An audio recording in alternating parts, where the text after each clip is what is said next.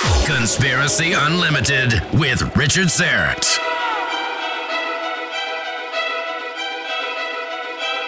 On this episode, you've heard about the Knights Templar and how they guarded pilgrims in the Holy Land, and how they discovered unimaginable treasure beneath Solomon's Temple. But did you know they escaped Europe with their gold and wealth and came to the New World? Everybody thinks that it was because they watched the movies Da Vinci Code and National Treasure that they think that the founding fathers were in fact practicing some ancient ritual that they had uh, revised. But what people have to understand is that there was a continuous layering of certain values associated with the Knights Templar and even before the Knights Templar that really culminated in most of the founding fathers and what they were originally thinking as the establishment of the United States of America. This podcast is brought to you by Paranormal Contractors. If you have unwanted paranormal activity in your home or business, this is no time to be dealing with amateurs. You need to bring in the professionals. Paranormal Contractors is a division of crime and trauma scene cleaners. They utilize the latest scientific technology to investigate, authenticate, and remediate your ghost or demon problem. Call them at this new number 631 552 5835. 631 552 5835. That's 631 552 5835. Email paranormalcontractors at gmail.com and tell them Richard sent you. Check out their YouTube channel, Paranormal Contractors, for things that go bump in the night. Conspiracy Unlimited with Richard Syrett. Pursuing the truth wherever it leads. Exposing evil and corruption the secret machinations of powerful elites. Revealing the high strangeness beneath the surface of our supposed reality. Coming to you from his studio beneath the stairs. Here's Richard Syrett.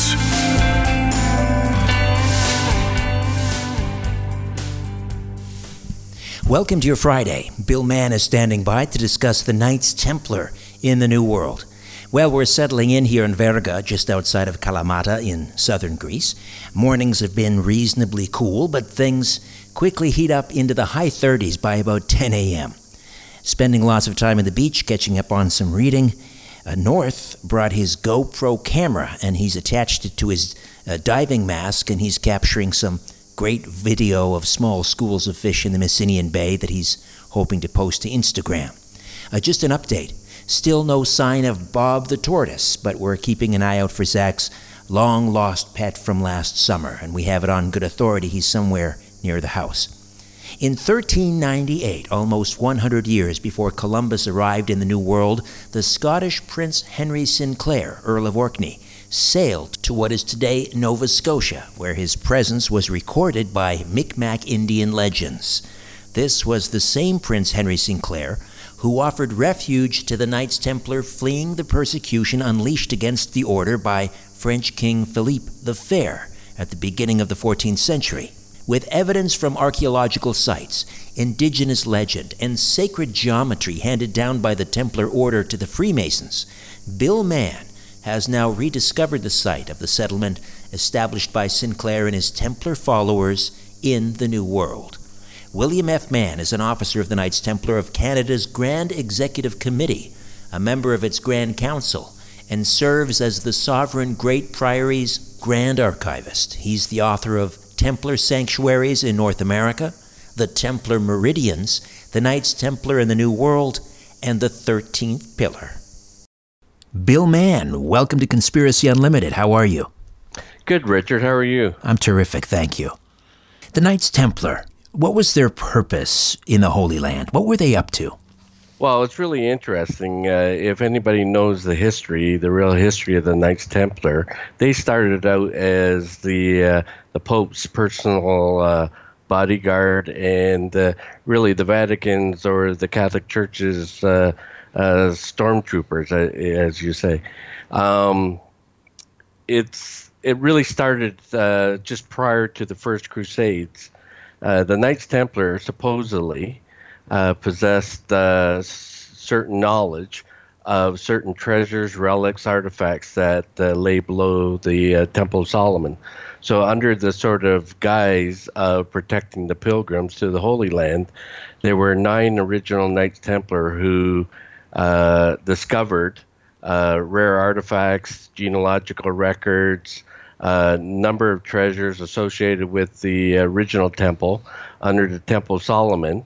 And under that guise, they went to the Pope, and the Pope uh, automatically uh, realized uh, um, or was suspicious of what they had discovered.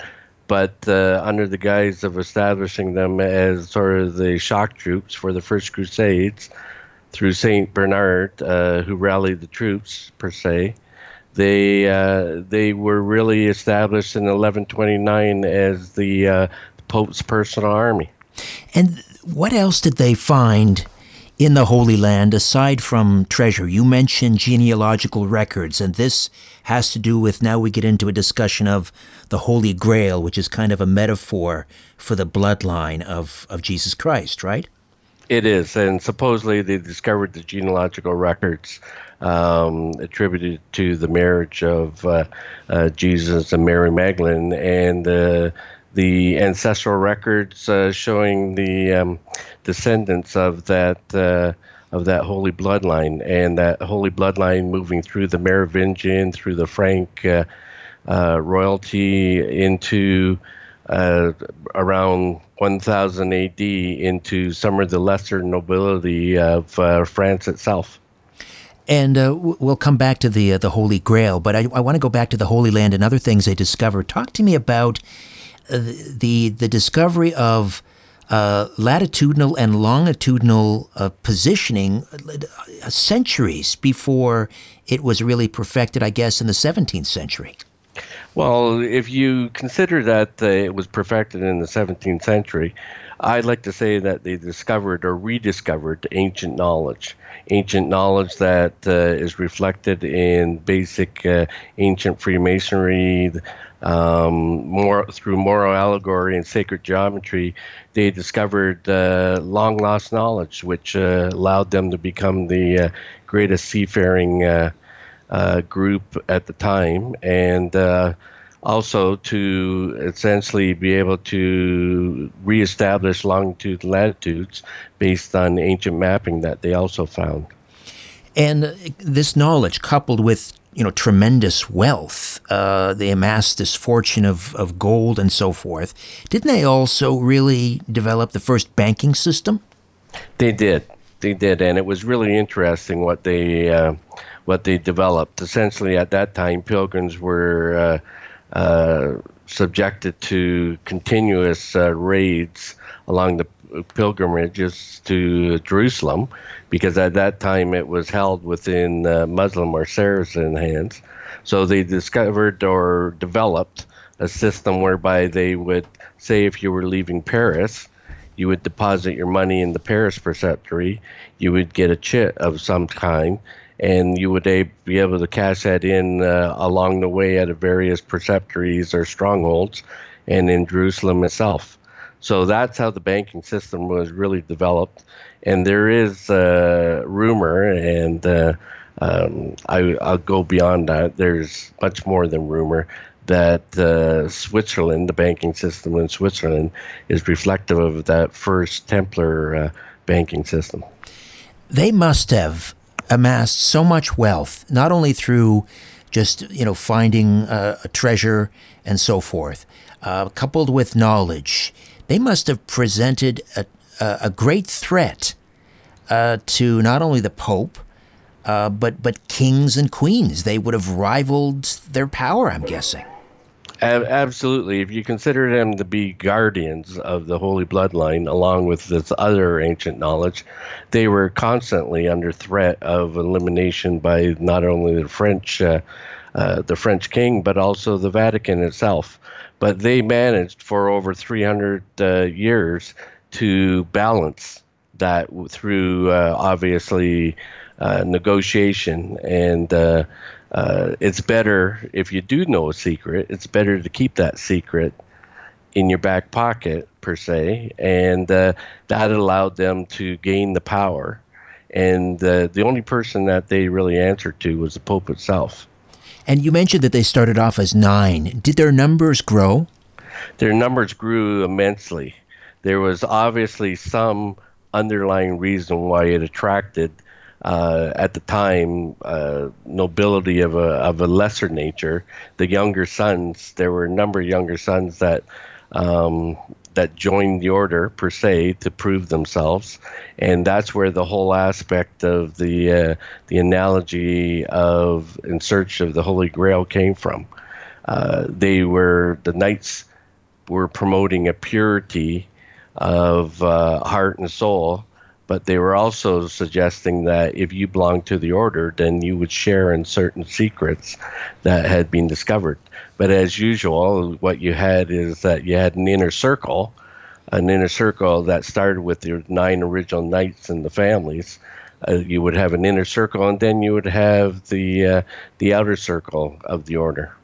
What do you suppose they found under in the in the chamber beneath where Solomon's temple once stood. Do you think they found the Ark of the Covenant, for example? Well, it's interesting. Uh, a lot of people ask me, "What is the actual Templar treasure?" And I'll say to people, "What do you think it is? It could be the Ark of the Covenant. It could be the Grail itself. It could be the candelabra and golden table associated with the temple." But I like to tell people, always look beyond the physical treasure what is it that morally and uh, spiritually did they discover? They discovered records. They discovered, as we say, genealogical record. They discovered things that allowed them to, through certain knowledge, to really gain a higher level of understanding and wisdom, and that's what really attracted uh, the numbers that uh, through the uh, through the various preceptories and the farms that they established all over Europe. How did they go uh, run afoul of King Philip of, of France and when? Well, it uh, all culminated in uh, what we call Black Friday, Friday the 13th, uh, October 1307. Uh, but it was it, with be coming about for the longest time. Obviously, the French nobility, in terms of certain wars, they had to finance uh, armies, um, and they were heavily in debt with the uh, with the Templars. So it uh, came to a point that King Philippe, uh, along with uh, Clement V, they conspired to uh, not only suppress the Templars and to eliminate them, but to uh, access their tremendous wealth and this notion that there was certain certain hidden knowledge that they could gain. And it's at this point that the, I guess, the surviving uh, members of the Knights Templar decided to get out of Dodge and and take their their uh, their treasure and their knowledge with them. Correct? That's right, and the the the whole story is based upon this notion that they were warned ahead of time to the point that they were able to sail away from their port, uh, La Rochelle, France, and disperse to not only England, Scotland, Wales, Ireland, but also Denmark and Portugal. And in Portugal, the Knights Templar grew into the Knights of Christ under Prince Henry the Navigator. Ah, now uh, before we get into uh, the Scottish Prince, Henry Sinclair, I wanted to ask you one other thing, and that is the connection, if any, between the, the Knights Templar and the Rosicrucians. Well, that's an interesting question. I'm a Rosicrucian also. Um, there's, at this point, I will say that there's not a definitive connection that can be proven but there's obviously a, a, real connection in terms of not not only the the understanding of knowledge and how it can aspire to an understanding and a wisdom, but uh, in Rosicrucian terms, you talk about a spiritual transformation, and that is what uh, really the underlying attraction to the Knights Templar, the poor Knights of the Temple of Solomon, was all about. They used, they shared similar symbols, didn't they? Absolutely, absolutely. So there the, there's the whole question: what really did they discover under the Temple of Solomon? And we know that that the Jewish high priests practiced the earlier mysteries, the, the Egyptian mysteries, uh, the Christian mysteries. So there was a combination of, of bringing together knowledge. Uh, which really resented uh, or resulted in the absolute power and that absolute power obviously threatened the the French uh, king along with the Vatican. the the Rosicrucians, it was said, uh, were very uh, skilled in alchemy. Uh, could they turn? Did, is it believed that they could turn lead into gold, or was that a metaphor? that's a metaphor. That's a metaphor. Right now, uh, in in current day time, um, we know that there are certain processes that, uh, from a chemical point of view, that you can turn uh, certain minerals into into what's representative of gold.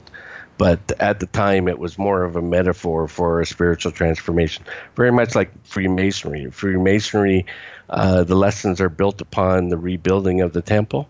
In Rosicrucian uh, societies, it's based on the alchemical transformation from the raw to the pure, or from the raw man, the raw soul, to the pure man.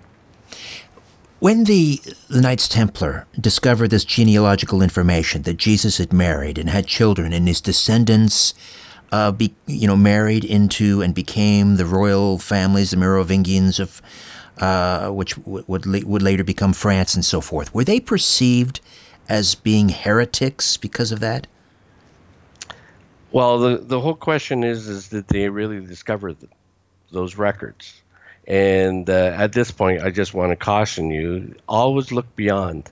You know, there was a notion that if they presented that, along with if they discovered the bones of Jesus in the in the Holy Family, then the Vatican essentially there would be no purpose within the Vatican or the Catholic Church. The priests obviously at that time were portraying themselves that you in order to reach the higher spiritual level in order to speak to god you had to go through the church and the priests with uh, if they had discovered uh, those artifacts along with the genealogical records obviously any man that practiced whether it be Rosicrucian or uh, Masonry values, could achieve or could speak with God uh, singularly or directly. So I always tell people don't get hung, hung up on that per se. That is not the final answer. The final answer is the Knights Templar possessed enough of the understanding that it would have threatened the church to its very core. Right. Right. Even if they didn't possess that, but if they if they portrayed it as a secret that they did possess that, it would be all much more powerful it, perhaps even a greater threat than than Martin Luther's Reformation presented several centuries later? Absolutely, absolutely. There's this, always this underlying question: Does God exist? Does a higher being, a, a creator, a, a supreme being, God Himself, does He exist? And how do you how do you attain that higher level of understanding so that you can speak with Him? All right, so let's let's talk about uh, Prince Henry Sinclair, the Earl of Orkney. Uh, what was his connection with the Knights Templar? Well, interesting enough, if you understand that uh, a portion of the Knights Templar after 1307 sailed into Scotland and were hidden by uh, uh, the Scottish uh, families, um, coming out of that were the Sinclairs which was one of the original St. Clair was one of the original Norman families, and what they achieved uh, over approximately 80 years, they uh, uh, developed obviously through generations. They reinforced the order to the point that Prince Henry St. Clair, based on the information that he possessed, that St. Clair family possessed, sailed to the New World in 1398 and landed in Nova Scotia and uh, developed strategic uh, relationships with the Mi'kmaq Indians, who were part of the larger Algonquin nation. And and uh, I mean, you you have rediscovered uh, this settlement. But let's talk about the the Indian legends about uh, um, Henry Sinclair. Glooskap, is that what they called him? Glooskap. Glooskap was the spiritual man god of the Mi'kmaq, and uh, I people. There's a delicate situation here that uh, the Mi'kmaq, the First Nation people, of which I am part of, feel that it's in negative terms, it, and I have to describe it very gently, that they they get offended to think that Glooskap was a European. Uh, the the whole notion is that Prince Henry Sinclair assumed certain attributes of Glooskap so that he could pass on his knowledge, but the key here is is that the First Nations people obviously recognize a higher spiritual value in the Europeans and Prince Henry Sinclair and the Templars that came over with them, and they obviously recognize certain common origins, certain beliefs, belief in the force of nature, and a belief in understanding of a higher of a higher being. And uh, so, let's just say that uh, Prince Henry Sinclair, at certain times, developed or possessed uh, attributes uh, similar to Glooskap. I got it. Okay. So, I mean, how did they survive in the New World? Uh, you know, given that we think of, of course, we learn about Samuel de Champlain in school and what mm-hmm, a what mm-hmm. a miserable time the French had in gaining a foothold in North America before him. You know, uh, Cartier and and John Cabot, they all. Uh, it took so many tries uh, to actually, you know, manage to to survive. How did the uh, the the Templars fare in North America? How did they well, get on? Well, the notion is is that the Templars possessed this earlier knowledge, and they possessed the signs, seals, and tokens, which would have demonstrated that they were per, part of certain secret societies, pre-Christian societies, like the Phoenicians, the Carthaginians, the Romans and the Greeks, certain society. Uh, the, the notion that there uh, was uh, transatlantic trade going both ways between the native North Americans and uh, certain societies uh, in the Mediterranean and throughout Europe is really not hard to to fathom when you think about it. So there was notions that there was strategic intermarriages developed over thousands of years through various societies, and the Templars had those signs uh, and tokens that were recognizable to the First Nation people. So they recognized people that had came before them, and that uh, you're right. The Europeans like Cartier and even Champlain and Hennepin and uh, and others, the first French explorers. The only way they made it inland was to develop strategic intermarriages with the natives. There was when Prince Henry Sinclair arrived, there was an easily recognizable uh, commonality between the various societies. And the Templars didn't impose their will on the natives. They recognized them as their uh, blood brothers, if you want to really capture it that way. And so, did they intermarry? Absolutely absolutely. And uh, and with my background i've been able to discover and being able to demonstrate that those strategic intermarriages have been occurring for thousands of years. And uh, the notion that uh, there were strategic intermarriages before champlain um, really to the french the quebecois is very hard to fathom.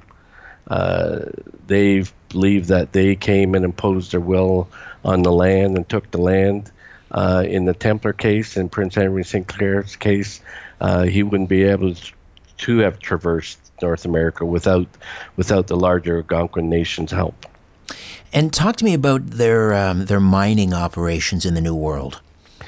Well, obviously the uh, the Templars, coming from where they were, possessed certain knowledge um, the way they defeated the Saracens during the uh, First Crusades is that they possessed a certain knowledge in terms of producing what's known as light blue steel, and uh, that required uh, uh heavy deposits of manganese and titanium and other rare earth minerals, which they uh, had the knowledge of, and this is really what uh, what set them aside. They possess certain knowledge, which uh, of course they would have considered to be secret, but uh, knowledge that applied to mining operations, to smelting, to ironworks, uh, metalworks uh, that the that in fact the uh, North American Indians didn't possess, and that uh, there would have been a sharing of certain knowledges, and this is how the Templars thrived in pre in pre Columbian times in North America. And were they were they um, mining gold as well? Absolutely, gold, silver. They would have recognized the potential of that, not for their uh, not for the physical value per se, but uh, um, or monetary value, but there were other attributes associated with gold and other minerals, the uh, alchemical attributes, if you really want to uh, frame it that way. But uh, they would have recognized certain attributes of certain minerals uh, that uh, they could uh, use on, on a variety of issues. And the tr- they, how much of the treasure uh, I, I, mean, I, I, know a lot of it is, is metaphorical and a lot of it is knowledge, but I'm guessing that there were also some amazing uh, artifacts from yes. Solomon's Temple. Were they all brought over to North America? I would I would say eventually, but one thing about the Templars that I've as I gained this this knowledge myself, you realize that they were very strategic in anything that they did they would have, if you want to use the metaphor, uh, wouldn't have put in all their eggs in one basket. But the whole notion was is that in North America they recognized certain values that they were going to establish a new Jerusalem, and Francis Bacon spoke to this. Yes. Uh, one of the earliest Rosicrucians. They were looking to establish a new Jerusalem where people could live in peace, no matter what creed, color, religion, and um, that that really was the value to the treasure that they but obviously they also recognized being europeans as they were that you needed certain sacred relics to uh, re-sanctify or to sanctify the temple so those relics would have possessed a certain level of uh, sp- spiritual value that they brought those treasures together once once again um, in uh, 1398 through Prince Henry St. Clair and other Templars. More of my conversation with Bill Mann when Conspiracy Unlimited returns. It's Friday. That means a visit from Christian Cadieux, the co host of Reverse Speech Radio. Now, today, we have something very unusual. This is a very frightening clip of someone who appears to be demonically possessed. Tell us about it. This is a clip from one of the first episodes in the early 1990s from, I believe it was ABC Nightline. It involves a young lady who was demonically possessed. And the first clip that you're about to hear, she is speaking in, I'm not a linguist by any stretch of the imagination and I, I can't sit here and say that uh, I, I know exactly what her forward, what she's speaking, or making any sense of it. In fact, this is why reverse speech is so amazing and so important because it's all gibberish. And if it's not gibberish, then it is it's a demon speaking through her. Clearly, uh, this person needs help and is asking for help, and it's it's quite disturbing. So let all your listeners be forewarned. This is the real deal here, and this is not just an average clip. This is ABC Nightline. There's some credibility here surrounding this particular case and this particular file. All right, let's have a listen.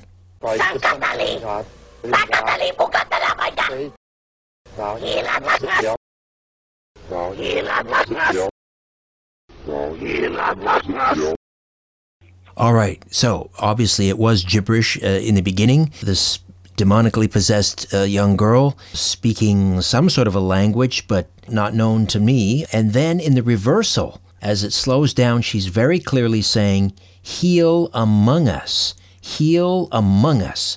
What is that all about?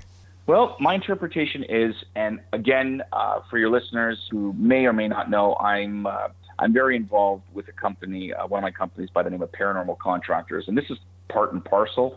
So I, I do this for a lot of our clients. But um, using reverse speech in this particular case for demonic possession, I feel, based on my experience, we're either hearing her unconscious mind through her gibberish forward, requesting to be healed. Now, it's either one of two things. It's either she's asking for the help, or it's multiple demons within her that are asking for some form of relief. Unbelievable. So if she was simply speaking gibberish, you wouldn't get a reversal. No, and, and this is why it's clear as day. Heal among us. Yes. It's clear as day. So for all the naysayers and the haters and, and the doubters, I mean, it, it's right there. It's as clear as day. This is just a taste of what you'll hear every week on Reverse Speech Radio, hosted by Christian D. Cadieux and David John Oates, the discoverer of reverse speech. How do people listen? They can listen uh, by going to reversespeech.ca or you can find us on the Libsyn platform. And that's reversespeechradio.libsyn.com. Reversespeechradio.libsyn, L-I-B-S-Y-N dot com. Speak to you next week, Christian. Sounds great, Richard. Look forward to it.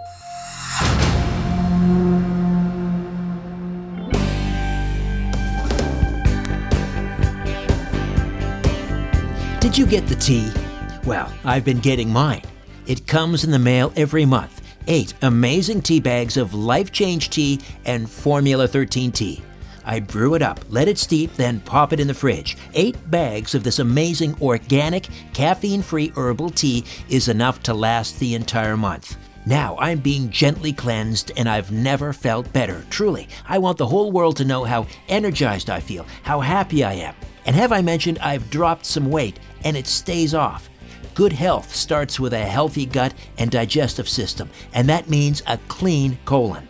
Life Change Tea and Formula 13 teas are made from all natural ingredients. I'm enjoying the pomegranate and the peppermint. Why not discover the benefits for yourself? And my friends at getthetea.com have made it real easy. Go to getthetea.com and use the code UNLIMITED when making your first purchase. Your first order then ships for free. Life Change Tea and Formula 13 Tea from getthetea.com. Richard has tiny talking insects living in his sock drawer. We are bugs, and we are living in Richard's sock drawer. Conspiracy Unlimited. Doc, doc, doc, doc. With Richard Syrett. Bill Mann is here discussing the Knights Templar in North America. We have to obviously talk about Oak Island. Yes. Uh, and the legend that uh, perhaps, I mean, some people think it's Bluebeard's plunder that's buried there, and others, Billy the Kid. Uh, But some maintain that it is, in fact, Templar treasure. What, what are your thoughts? What, is, what does your research tell you?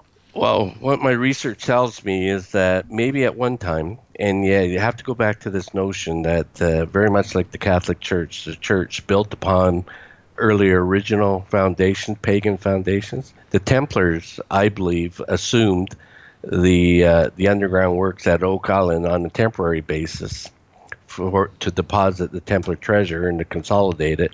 But knowing the Templars as I do, they would have developed ways of uh, accessing the waterworks and retrieving the treasure. And it was just a temporary depository. But then others, such as Francis Bacon himself, John Dee, moving right into the uh, 18th century British military, the, the high ranking officers who were all Masons and Templars, they would assume the works for their own purposes. And that's the whole moral of the story. Look beyond because it, because certain things are being built upon, found certain foundations are being built upon uh, layer by layer. And so you have to peel back the layers. People often talk about the United States, the idea of the United States being a, a Masonic plot. But it sounds like it goes back that it was, in fact, a, a Knights Templar plot, as you mentioned, the idea of building this new Jerusalem. Is, Yes. is, is, is that maybe what informed the founding fathers? Absolutely. And a lot of people don't realize, everybody thinks that it was because they watched the movies Da Vinci Code and National Treasure that they think that the uh, the founding fathers were in fact practicing some ancient ritual that they had uh, revised. But what people have to understand is that there was a continuous uh, layering of certain uh, values associated with the Knights Templar and even before the Knights Templar. Um, that really culminated in some in most of the founding fathers and what they were originally thinking as the establishment of the United States of America. Unfortunately, it sort of got railroaded by uh, certain puritanical views, and all of a sudden it became Christianized. It uh, the whole basis of founding a New Jerusalem was based upon, uh, in fact, matriarchal lines uh, evolving out of Mary Magdalene and, and the Egyptian priestess, um, to the to the point that uh, um, somewhere along the line it got hijacked. That whole notion of the goddess uh, got hijacked into an omnipotent uh, god or supreme being. And was the the, the physical treasure uh, that they had was yeah. that was that ba- buried in or hidden in strategic places to be used for as the sort of the economic foundation of New Jerusalem? It was. It was, and that's the whole notion. But again, they wouldn't have put all their eggs in one basket. So that that treasure would be distributed across North America as Prince Henry Sinclair and uh, his Templars, and by that time the uh, the families that they had intermarried into, the Native American families, First Nations people, um, generation after generation would have become guardians of certain portion of those treasures. How far inland did they did they uh, they get the Templars in Sinclair? Well, I've been able to trace them all the way across uh, North America to the foothills of the Rockies. And people ask me why the foothills of the Rockies, and I say, if you look at the larger Algonquin nation of the Mi'kmaq, can consists of only one nation, but you're talking about everybody from the Algonquins to the Ojibwe to the Plains Indians to the Blackfoot to, to Cherokee. Uh, all of those nations spoke a common language and shared certain common values uh, to make up the larger Algonquin nation. So it, it, was essentially transported finally to what I referred to as the last refuge in the Knights Templar positioned within the foothills of the Rockies. Are there maps uh, detailing where all of these treasures were hidden? There's portions of maps, and there's clues. And again, what you have to understand is once you once you're able to become or enlist the mindset of the medieval Knights Templar, the Rosicrucian basis, Masonic basis, moving into Knights Templarism, uh, modern day Temp, being able to apply all those values, you start to interpret certain signs, as I say, signs, uh, seals, and tokens. Right, right. Uh, and I'm guessing that the they would overlay. Uh, I mean, you can't just you can't just have a map and uh, which says you know head to the oak tree and take forty steps yeah. to the left because those geographical features will be gone over time. They'll be replaced. They'll, it's that Joni Mitchell song. They tore down paradise and put up a parking lot, but, and so uh, forth. But on the other hand, certain landforms, right, uh, exists for centuries. That's true. Uh, landforms like uh, in uh, Nova Scotia along the south shore, there's what they call Aspotogan Mountain. It's a large limestone outcrop, and it's been a beacon for sailors for centuries. Uh, where I live, just outside of Toronto, you have Rattlesnake Point, which is uh, a preserved limestone outcrop that existed for centuries again. As you move through the landscape, the Templars were trained to identify really landforms that wouldn't be altered over centuries. And they were some of the major landforms that fell upon what I refer to as Templar meridians.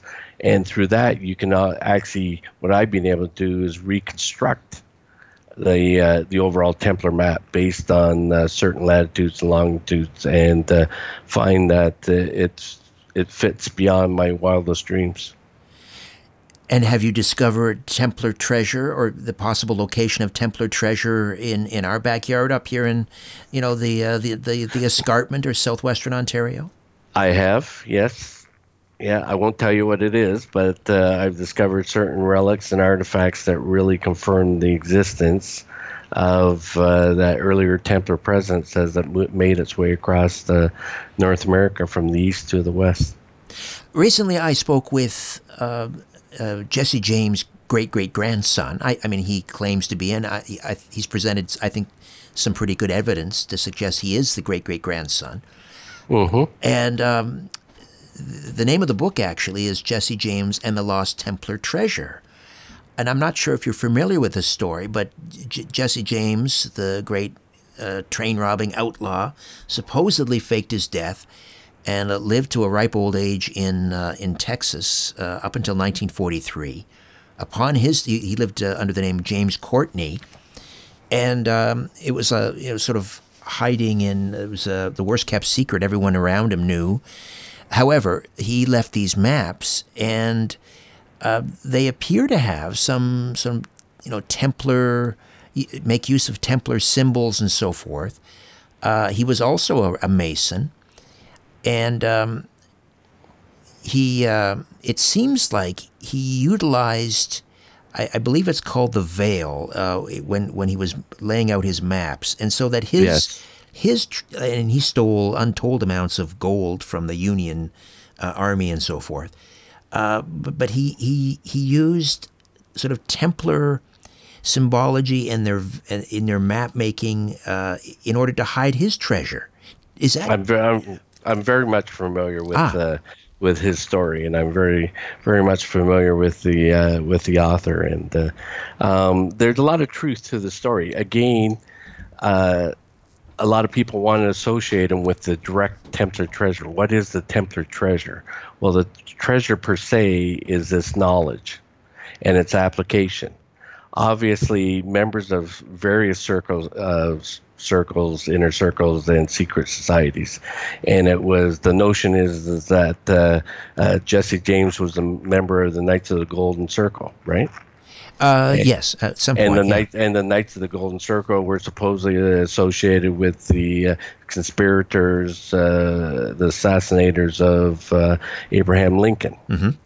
and one of them uh, was in fact the uh, the first sovereign grand commander of the uh, uh, Scottish Rite of the Southern Jurisdiction of the USA. Uh, a really interesting character, uh, Brigadier General Albert Pike ah yes and Albert Pike wrote uh, Morals and Dogma.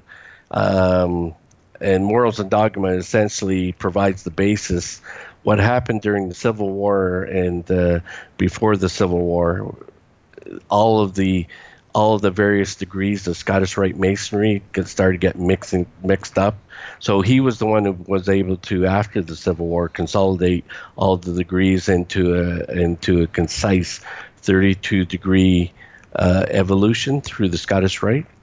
And it's not it's a notion that were they Templars, they were Templars in part, but what they were able to do is access certain knowledge where they were able to apply that that higher level of uh, of application, that knowledge physically in an operative uh, way to the point that they were able to create maps or to apply certain sacred geometry to maps where they hid the treasure. Um, in Jesse James' uh, case, there was the notion that uh, the South would rise again and that these deposits are being guarded to this day. In fact, uh, many of them being guarded by uh, continuous generations of what they refer to as Templar guardians. fascinating fascinating It is, it is, and uh, every so often you hear somebody discovering a catch of uh, gold coins or whatever from the Civil War basis, and now we have the uh, curse of Civil War gold from the uh, the same Michigan brothers who I just love. Um, because they're non-masons and they're moving, they're moving through um, uh, certain uh, rumors and notions of treasure, and they're applying uh, modern day scientific and engineering applications. But what they forget to uh, to apply, or what they haven't applied is, per se, is the moral allegory and the sacred geometry that is the basis for not only Masonry and Knights Templarism, but uh, other secret societies, including uh, Rosicrucianism. Someone sent me an old article in which uh, they believe Jesse James' treasure may be up in Mulmur, Ontario. Could that be also connected with uh, the Knights Templar? All all of this again what you have to understand is you have to look at the bigger picture all of this has certain applications or bits of the whole mystique surrounding the knights templar but essentially it's the basis of uh, it's it's an application of two main principles of masonry: moral allegory or metaphor, and uh, sacred geometry. Uh, there is a that interesting story that Jesse James had uh, relatives up in Mulmur, and that a portion of the treasure was uh, was at certain times transported. Uh, at that time, it, there would virtually be an uh, an open border across both the United States and Canada, or even prior to British North America. There would essentially what we're doing is looking at the wilderness or North America, and and people people seem to think, oh well, you know, he had to cross the border, he had to declare that he had this treasure. Uh, at that point in time, there was no such thing. What of the uh, the Sinclair uh, family in North America now? Are they are they still sort of behind the scenes, very powerful? Uh, the Sinclairs is like any Scottish family, very hardworking families um, that have been very successful throughout the generations. And there are some Sinclair families that uh, that are more associated with Prince Henry Sinclair than uh, than other families. Um, good friend of mine, Steve Sinclair, he heads up the Sinclair Research um, uh, Society out of uh, New England. Um, they've done a lot of DNA testing, and they found out a lot of Sinclairs um, don't have the basic markers of Prince Henry Sinclair per se. Um, the bloodline has been obviously diluted, uh, or um, I guess you would say dispersed. But right. uh, um, the whole thing with the with the bloodline is that certain secrets, because of attrition, because of plagues, because of war, portions of those secrets would have been lost. And it's only now somebody like myself that is immersed because of my family background, immersed in the Templarism, is that I'm starting to put the uh, pieces together. But it's interesting when you start thinking like a Templar, things start really popping out, and there's signs, seals, tokens, as I say, throughout the landscape, uh, throughout society. Yes, speaking of your your uh, your family, tell me about your late great uncle. He was the supreme Grand Master of the Knights Templar of Canada. He was, he was, and you have to understand that uh, I was born in '54, and uh, he just finished his term. Interesting enough, but I didn't know uh, until I became a Mason myself about 25 years ago. I didn't uh, discover really the uh, the background because at that time, Masons and Templars really considered very secretive um, what they were up to. Um, but nowadays, things are coming out, and uh, I've discovered a whole lot about my great uncle that uh, who was like my surrogate grandfather that I never knew uh, even before. I thought he was just this he and uh, he and his brother, my other great uncle, were just eccentric uh, uh, Englishmen that would practice uh, uh, gibberish in front of me when I was about five years old, not realizing that they were actually uh, practicing their memory work for various rituals and such in front of me when they came to visit. So I've been immersed in in uh, the values of masonry ever since I can remember and it was fascinating. And were the the Templars eventually found out here and also persecuted and and uh, sort of hounded? Well, they were they were constantly on the run, and uh, for centuries they were being pursued by the church and European royalty, and they were hounded. And uh, they're probably the most famous or infamous. Um, uh, pursuers were the Jesuits, the early Jesuits coming out of uh, New France that were pursuing them across the uh, across the continent, across what was considered at that time to be Turtle Island. And you can see that a number a number of the early explorers were in fact Jesuit explorers, and that they realized very early on that uh, part of the secret of where the last res- refuge of the Knights Templar lay uh, really uh, lay with the uh, Native Americans. That uh, you know, there through oral memory, there were stories of these knights moving across with the aid of the indigenous people across North America. So the Jesuits, uh, who were the explorers, that was really just a cover. They were in pursuit of the Knights Templar. that's that's what I uh, have discovered, and uh, a very good instance is that some of the first Jesuits that came to New France, they didn't settle in Quebec City or Montreal, but they moved uh, directly inland to Saint Marie among the Hurons in Midland. And Midland, uh, interesting enough, falls exactly on what I refer to as one of my uh, Templar meridians. Uh, so there was a notion that the Jesuits, through whatever, through the Inquisition or whatever, they were able to to start to piece together some of these secrets, which allowed them to pursue the Knights Templar across North America. And are, are there is there a resurgence in the Templars? I, I mean, are they going to, do you think, become prominent again? I I would I would hope so. Not because of you know the world doesn't need another group of of a sovereign state or whatever, but the Templars over the centuries have been the negotiators. They have been the middleman between the Muslims and the Christians, and and that's part of the power that they possessed.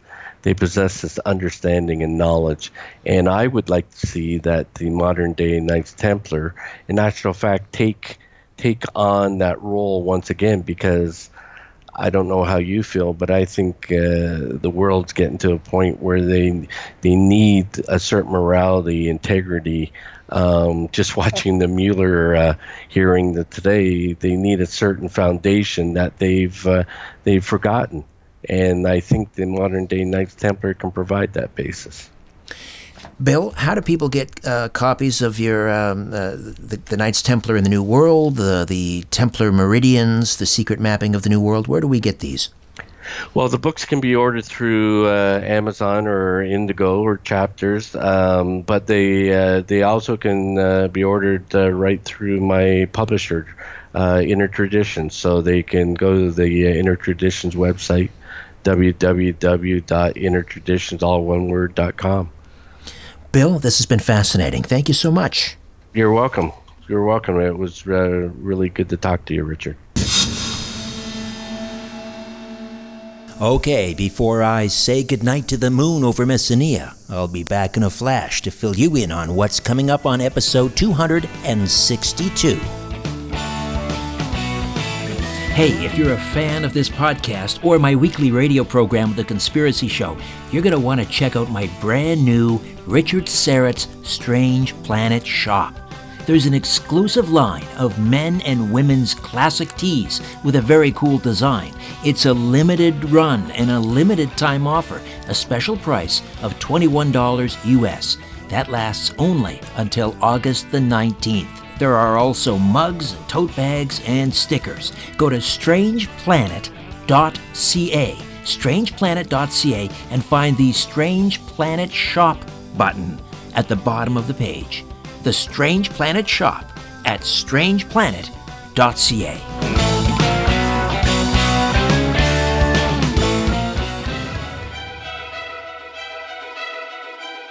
Coming up Monday, did William Shakespeare of Stratford upon Avon really write all those incredible plays and poems?